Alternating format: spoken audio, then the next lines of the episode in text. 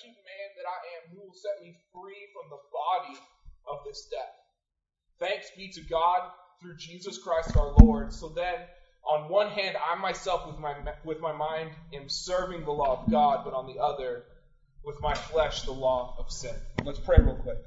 God, I pray as we take a minute to talk about cutting off the dead weight in our lives, cutting off some of these habits and issues and dysfunction and, and areas in our lives that we really need to tackle if we want 2016 to lead to us having the momentum we want to see so we together as a group can have the impact that you're calling us to have. I pray that we, as we look at your scripture, will not only understand you better, but come to understand ourselves better. We thank you for that in your name. Amen. You know, habits are interesting. The psychology of habits are even more interesting. Habits make up about 40% of your life. All right? How many of you guys remember the first time you backed out of the driveway? Anybody remember the first time? And you were like checking mirrors and slowing down. I remember the first time I backed out of the driveway. The house I grew up in Portland is on on a hill, right? And my dad, at the, at the time I started learning to drive, we had a new car and we had a car that my dad was trying to sell. The new car he was super proud of. It was my mom's car that she really wanted. It was a Toyota Camry sedan, right? A blue, navy blue Toyota Camry sedan. My dad, the car he's trying to get rid of, is a Ford Ranger and it's gray, all right? And he really he had his eyes on this dream truck that he's trying to get, but he had to sell the Ranger first. So my friend who was younger than me came over to hang out, and I was like, "Let me show you the promised land. I can drive now." You know what I mean? And so we get in the car. It's in the it's in the garage because my dad. How many guys had like your dad had to do an annual purging of all the stuff in the garage, right? So my dad had just done one of those, so we could actually park a car in the garage. What a novel thought! So I hop in the car. I go to back down the driveway. My dad is standing at the bottom of the driveway, telling me how to do it. See, our driveway was narrow. And so you had to kind of scoot your way around my dad's truck in order to make the bottom. Remember, the Camry is blue, my dad's car is gray. All right? I'm in this blue car, and I'm backing up, and I misjudge where the back end of the Camry is, and I feel the blue Camry hit the gray Ranger. All right? Now, this is where it got worse. I thought in my mind that I changed into drive. I was still in reverse. My dad is standing at the bottom of the driveway with his hands like this, screaming at me. My hands are white knuckled on the steering wheel. I am literally scraping down the oh, entire length of my dad's truck with a blue Camry on his gray Ford Ranger. Backing, and I can just hear it now. My friend is screaming, You're not going the right direction!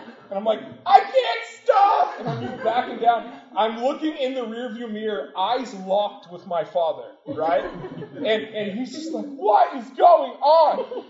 Now, I can back out of driveways now, no problem, right? Totally fine, most of the time. And it's because I've built habits around it. That is why some of us, when we leave, we're halfway down the road and we ask, like, did I lock the door? What was happening, right? That's literally a habit. It's the psychology of a habit. And yet there's this spiritual aspect to habits. Some of us have areas of sin and dysfunction and hurt and pain that are habits that we don't even see anymore because they've become so ingrained in our head. Some of us are lonely, and the way we fight loneliness is we jump from relationship to relationship. That's a habit. Some of us, when we don't feel like we're in control, we, we look at stuff we shouldn't, or we say stuff we shouldn't so we can feel in control. That's a habit. Some of us, when we feel sad, we turn to anything we can to try to take the feeling of sadness away. It's a habit. And there is this very real spiritual aspect to the habits that make up our lives. And some of us, we've started 2016, and until we open our eyes to these habits, and we see these issues that we can no longer see. They're so ingrained in our life. We say words like, "Oh, that's just who I am," or "That's just a that's just that's just my personality," and we treat as final things that were never meant to be final. They're really habits that we have the power to change. And I want to unpack first of all the practical side of habits tonight, and then I want to merge it with the divine. See, there's this really cool thing called grace that we believe in that gives us a chance to take things that we believe are final and change the way we behave. Grace allows us to change these habits that's impermanent that we struggled with for years. And I really believe tonight that if we go on this journey correctly, not only are we going to see some stuff that we haven't seen in a long time, but we're also going to have an understanding on how to tackle them and begin to change. And I think this is important as we start this new year. See, we come to this idea of habits, especially in areas of dysfunction and pain and hurt, one of two ways. And, and you can write these down. One of two ways that we fall into sin and they become habits. The first one is this a misconception. A misconception. Either we hear wrong, learn wrong, taught wrong, but we come to the belief that our bad behavior is okay. And it's interesting because these two types of sin are tied together. Mm-hmm. There's a misconception that leads to bad behavior. But then some of us, we know good and we choose not to do it. That is, in essence, the definition of sin. That is bad behavior. And these two things go hand in hand. We can have a misconception that leads to bad behavior, or we can start with bad behavior, but the only way to settle that is to have a misconception.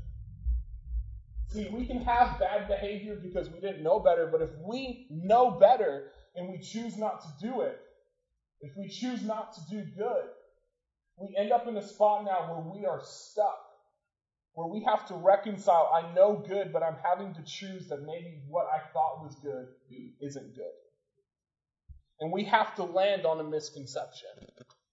We have to come to this understanding like Paul did, where, hey, I know good and I choose not to do it, and I, it, he's struggling with, I either say that this is bad and I deal with it, or like some of us, I allow it to go on so long it becomes a habit that I've accepted is just okay.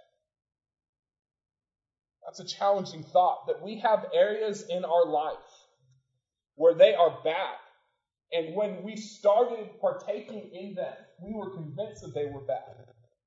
And yet we've been doing it for so long that we call it normal. It's a misconception. We either struggle with misconception and we struggle with bad behavior, and the two of them go into each other. And they both lead us to being blind to them because they become a habit that are so in our lives.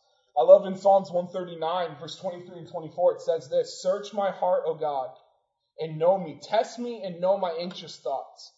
Point out anything in me that offends you and lead me along the path of everlasting life.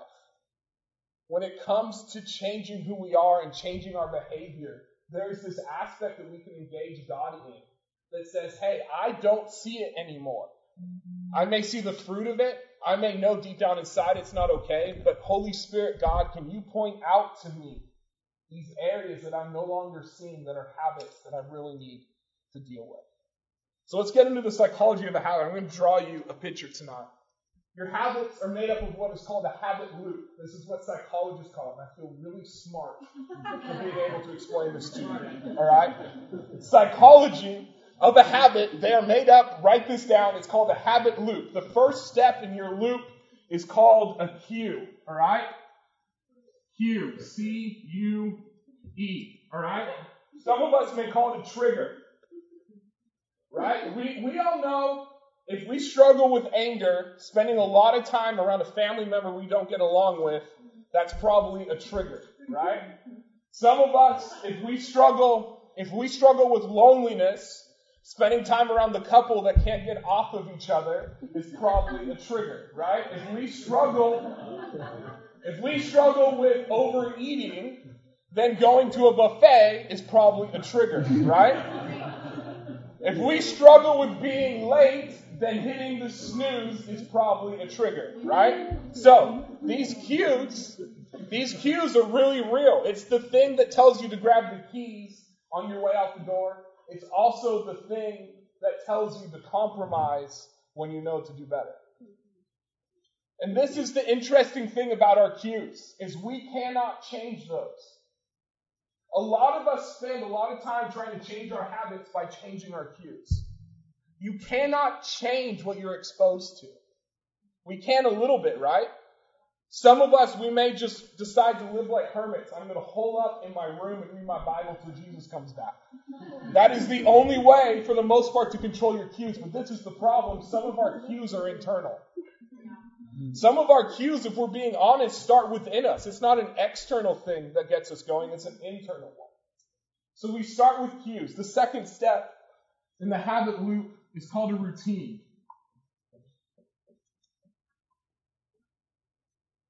That's supposed to be an arrow. there you go. Routine. So I encounter a cue, right? Let's just take, for example, eating, right? I'm hungry, I'm sad, I'm angry, I'm lonely. It really doesn't matter. I have trained myself when my emotions are out of balance, I eat. Some of us have trained ourselves when I'm lonely, I'm going to start flirting with someone so I feel wanted. Some of us have trained ourselves, I get a paycheck, I'm going to spend all of it. Some of us have trained ourselves, I'm angry, so I'm going to lash out. Some of us have trained ourselves, I'm full of passion, and so I'm not going to hold any boundaries. It's a cue. It starts with, wow, this is welling up within me. I feel this engaged. And what happens is we step into a routine. The third component of habits is the reward.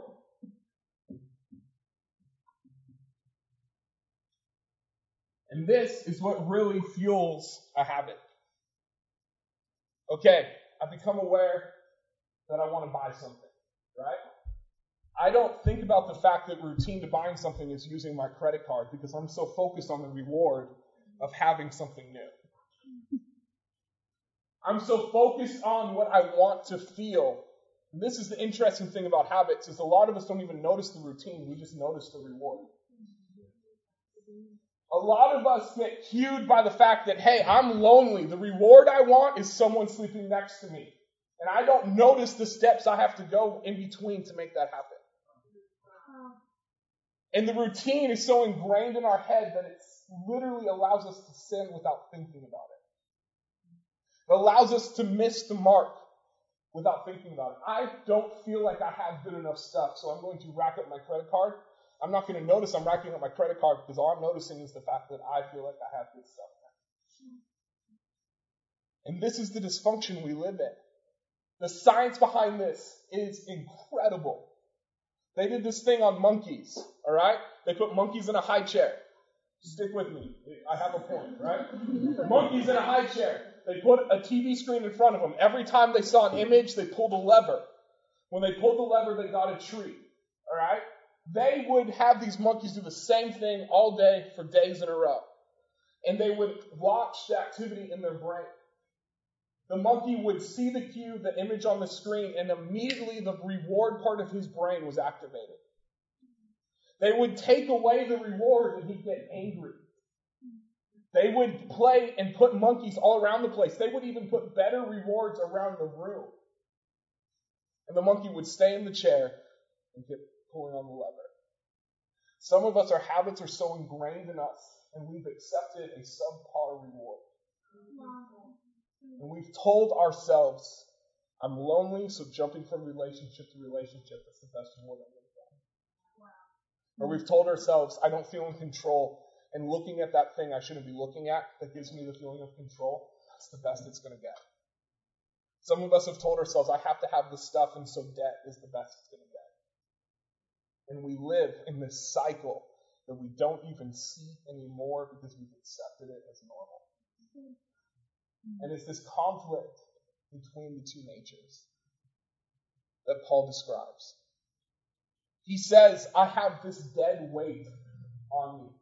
You look at that culturally, what he's explaining is in, in his time, there were these tyrants, and to punish people, what they would do is they would make someone go dig up a freshly buried body. Hey, I want you to go to the grave, and you're going to dig up a freshly buried body, and then you're going to strap it to yourself. And you would literally live with a decomposing body strapped to you back to back. That's that dead weight that Paul is talking about. We live with these habits like they're dead weight. And we see the thing that we want, right? And we set lofty goals and we say we want to change, and yet we feel the dead weight of all these habits that we don't see. So let's merge the divine with this now. The science can't explain it. The science of habits can't explain it. the fourth component, if you really want to change your habits, the first thing you have to do is learn to change your routine.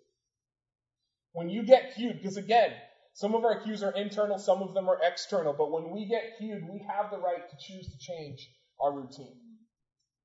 Wow, I really want to go eat right now. Take a walk instead.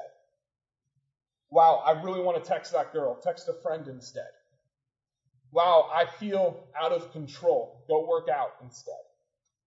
We can change the routine, but even changing that isn't enough. The component that scientists can't explain, but the thing that really changes habits is a word called belief. See, we can work all year long on becoming self aware and saying, wow, I jump from person to person because I have commitment issues. When I feel threatened, I bail out. We go year after year and we notice our routines, we notice our cues. We can even figure out why we're doing it, the reward we're looking for. Self awareness is not enough. People fall back every time. This is science. Time after time, test after test. And, and this is the thing. As Christians, we do a bad job because we kind of convince ourselves, okay, I'll admit I was a bad person and I needed Jesus to save me. But I'm on my own from now on. We take out the fact that the belief that saved us is the belief that should fuel us to become more like Christ. We leave it behind. So, this aspect of belief, I have to come to the fundamental conviction that if I do the right things long enough, things will change. And this gets hard if you're not believing in something bigger than yourself. If, if I have to believe that by my sheer willpower, power, I'm going to spend a bunch of time doing the same thing over and over again so I get a different result, that's the definition of insanity, and a lot of us try to call it change. A lot of us spend a lot of time doing the same thing over and over again, getting the same result, and we're saying, no, this is what's going to change me. There has to be this element of belief, and I would argue the belief has to be placed in Jesus. I would argue the belief can't be based in the reward you want to see, right? I have this picture. I'm working really hard to get in shape. I have this picture of Brittany and I on a ski boat, and I am ripped out of my mind, right? I have this picture. The picture itself, I cannot believe in the picture itself enough to get me there. I have to have belief in God. Go with me to Romans 8 and we'll wrap this up. Romans 8, we'll jump in in verse 24. For in hope we have been saved, and by hope, but hope that is seen is not hope, for who hopes for what he already sees? Verse 25. But if we hope for what we do not see with perseverance, we wait eagerly for it. Verse 26. In the same way, the Spirit helps us in our weakness, for we do not know how to pray as we should, but the Spirit Himself intercedes for us with groanings too deep for words. Verse 27 And he who searches the hearts knows what the mind of the Spirit is, because he intercedes for the saints according to the will of God. Verse 28 We know that God causes all things to work together for good to those who love God, to those who are called according to his purpose. Belief. Belief that at the end of the day, things are going to work out okay. Belief that even if I fall down, even if I fall back into the old routine, belief that if I am working with God, things are going to work out okay. Some of us get frustrated and fall back into the same routines and the same habits because we don't see change quick enough in our minds. And we negate the small victories that we're seeing. Habits change moment by moment by moment by moment, decision upon decision upon decision. A lot of us don't give ourselves enough credit for the fact that what used to knock us out doesn't knock us out anymore. Mm. Don't give us enough credit for the thing that we used to call a personality issue, or at least we're aware of and trying to work on it. That in itself is growth. Some of us are not the person we used to be, but because we aren't where we want to be, we keep tapping out. We negate the fact that hope is built on, I can't see it yet, but I'm still headed towards it. I haven't laid my hands on it yet, but I'm not going to stop chasing. And I love what we see in Romans 8. Not only is that hope piece there, see, faith is the belief in things not seen. Faith is the vehicle that carries your hope. I have faith in God. Because I have faith in God, I still have hope that things are going to change. That's not only it. See, this is the cool thing is this is the role of the Holy Spirit in our lives. Not only can we ask the Holy Spirit to make bright in our lives these areas that we don't see anymore, these blind spots of sin that we've accepted as normal, but the Holy Spirit's job is to put our soul back together and unify it towards the cause we're chasing after. The Holy Spirit's job, even when we're laying down in bed and our mind is full of a fog of all the things we're frustrated about ourselves with. I don't like the fact that I look this way. I don't like the fact that I behave this way. I don't like the fact that I do this thing. I don't like any of that stuff. The Holy Spirit, I love it. Even when we don't know what to say, what to do, where to go, the Holy Spirit still speaks to Jesus on our behalf. The groaning's too deep for words. I don't even know how to articulate how frustrated I am with this area of brokenness in me. The Holy Spirit is saying, No, I get it. I'm in you, working within you, working through you, and now I'm going to connect you with Jesus. Why is that important? Because it says later in this chapter that Jesus sits at the right hand of God interceding for us. So even though we feel so broken, belief in the fact that things could change because God is on our side, that can change a lot. The second aspect to belief is this, and this is scientifically proven, is that hanging out in a place like this, UUIA, in church, with the right groups of people, this is why things like AA works. Because community breeds belief. It really does. This is the power of church. You get enough people around you that Jesus is working. Right? Hey, I'm headed in the right direction and I used to struggle with this and I used to have an issue with that, but this Jesus thing is working for me. If we see that enough, we might just start to buy in the fact that Jesus will work for us. This is the power of church. And I, I want to take a moment and kind of combine this personal belief thing with this collective belief thing. I want to worship. We're just going to sing a song and a half. Only be a couple minutes. Why don't you stand to your feet with me?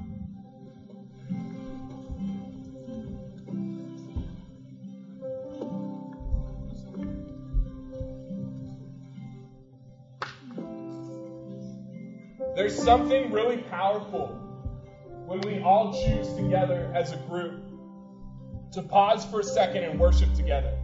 And I would encourage you to spend time in devotions and pausing your life every day at some point. I don't care if it's in the morning, really doesn't matter. What really matters though is that you pause every day to worship yourself and get your soul right. So there's something powerful about us all collectively pausing and changing our attention. See, a lot of us, we talked about it earlier, a lot of us are trying to attack our dysfunction on our own. A lot of us are trying to attack these bad habits on our own. And we know outside of God's grace, it's not. It's not going to happen. We got to have God's grace to change our routines. But when we all pause together and take our eyes off of trying to do it on our own, and lift our eyes to the God who can really make it happen, and not just individually, but together, there's something really, really, really, really powerful that happens. So I would encourage you, why don't you close your eyes and bow your head just for a moment? Brittany's gonna, Brittany and Teresa are going to lead us in worship in a second. Could you ask yourself this question just for a moment? Just internally, just inside yourself. God, where am I not seeing a bad habit? Where am I not seeing this thing of dysfunction that I call normal? Where am I not seeing harmful routines in my life? Where am I not seeing that? I, I really, really believe that God is going to make bright in your life that area tonight. And as we worship, could you just lift that up? just say, God, I'm taking my eyes off trying to fix it myself, and I'm choosing to focus on your grace, your grace that can really change this for me.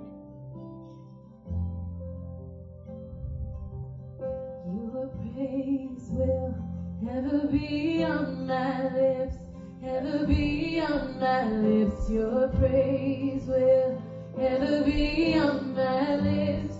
Never be on lips, your praise will never be on my lips. Never be on my lips, your praise will never be on my lips. Never be on my lips.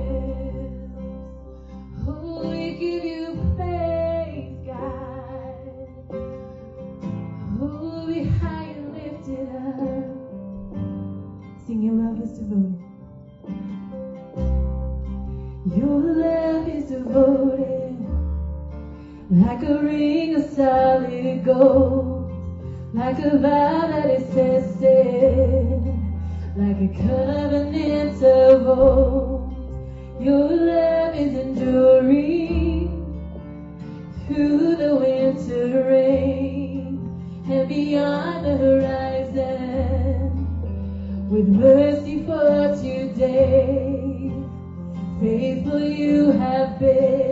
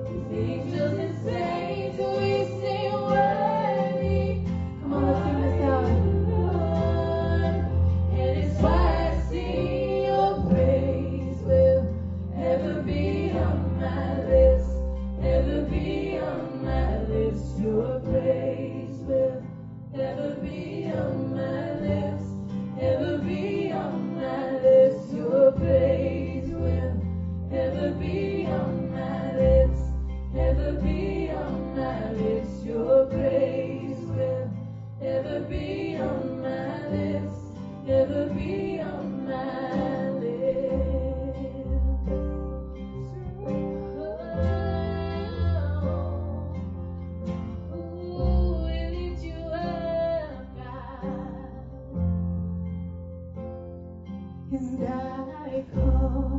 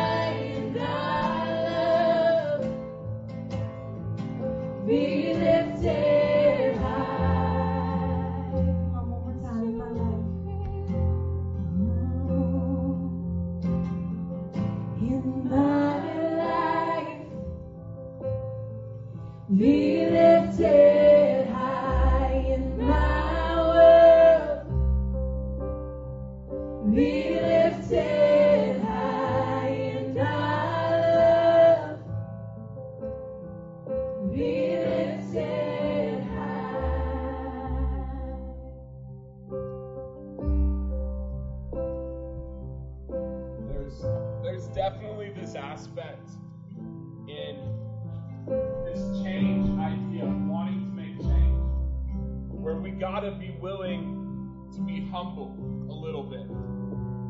Some of us have been convincing ourselves that these habits, these routines that we're in, they're not that big of a deal. And I gotta be honest, it's a misconception. It really is. It's leading to bad behavior. Some of us have convinced ourselves that these issues of dysfunction is not that big of a deal to God. It's really not hurting anyone but me. I'm the only one who's being hurt by this. And we miss the power of the collective. This is where it really starts to change. If I would be willing to humble myself, it says in James 4, God gives a greater grace. He opposes the proud, but he gives grace to the humble. Resist the devil, and he will flee from you. Draw near to God, and he will draw near to you. If I'm willing to take the step and say, okay, God, it's a big deal. I'll admit it. It's a struggle. I'm not beating it on my own. I gotta be humble. I'm willing to take that step, if we could get a group of people that could take that step, God, I need help to see victory in this. I need help to change my routines. If we get a group of people willing to do that, we can start really changing stuff. That's the power of the collective. Momentum and growth in me will always lead to growth in us. It'll lead to growth in your friend group. It'll lead growth in your families. It'll lead to growth in your workplace. It'll lead growth here. Momentum and growth. If I'm willing to humble myself and say, I want to grow, I want to change, I want to see these routines change. Not only are we going to see a better reward, we're going to see a lot of growth, a lot of success stories. Why? Because my story of being humble might be exactly what someone else needs to see. My decision to give it up, to let go and let God, as cheesy as that is, might be the very thing that leads to someone else choosing to see some growth in their lives. You bow your head and close your eyes one more time? I just want to pray for you tonight. Want to call you up. I'm not going to embarrass you or anything. If there's an area in your life that you're realizing, hey, I got a bad routine here. I'm settling for a subpar reward. I got a bad thing going on. You just put your hand on your heart. No one's looking around. I'm not going to call anybody forward. I'm not going to call you out. I just really want to believe tonight that as you step out in faith, hey, this what I'm believing this is showing tonight is hey God, I need some help. God, I'm stepping out in faith. This is the great thing about our step of faith is God always responds with grace. God always responds with what we need to change. I'm going to believe that that starts tonight. God, we pray for every single person in this room, every human in this room. God, we all have things, whether we're aware of them or not, that we're settling for a subpar reward. We have this routine that we've accepted as normal. We've convinced ourselves this is as best it's going to get. I, I pray tonight that the Holy Spirit would make bright in our lives these areas of dysfunction, these areas of sin, and, this, and these areas of missing the mark these misconceptions, this, these bad behaviors. God, I pray the Holy Spirit would make light those areas, not so that we feel defeated, but so that we can flood them with your light and your grace and your power, so we can truly see authentic change. God, so that we individually as members would begin to grow and see momentum, so that we corporately, collectively, can start having a bigger impact on our communities and our families and our friends. God, we thank you so much that you do not call it quits for us. But you are in the business when we're willing to engage you in faith and respond to your grace. You're in the business of working everything together for good. God, even the areas in our lives that we look at and say, what good can come of that? God, we're excited to hear the stories of people that said, I thought I was defeated and stuck in my habits. But by the grace of God, I've grown and changed. I pray, God, that the stories that start tonight of, of growth and momentum and change would spark belief in other people. God, that we would not be selfish with our story. We wouldn't be selfish with our struggle because when we're willing to admit that we're struggling, there's other people that can join along with us and really begin to help us see change and growth. Thank you so much for how good you are. We worship you. We love you. You are great. You're greatly, greatly to be praised. We pray that that would be our focus moving forward. God, that we wouldn't try to hide and shove down, that we bring stuff into the light so we can see growth and change, and we can bear fruit, and that it would remain. That our lives would just scream the fact that Jesus works. And that would be what comes off our lips. We thank you so much for that. We worship you in your name. Amen. Hey, if you need prayer for anything, uh, we definitely have people here who are totally willing to pray with you. We have leaders all over the place. So uh, just grab someone and, and have them pray with you. There's something powerful about joining and agreeing in prayer, right? But other than that, hey, have a great night. And hopefully we see you Sunday at church. If not, we will see you next week on Thursday night.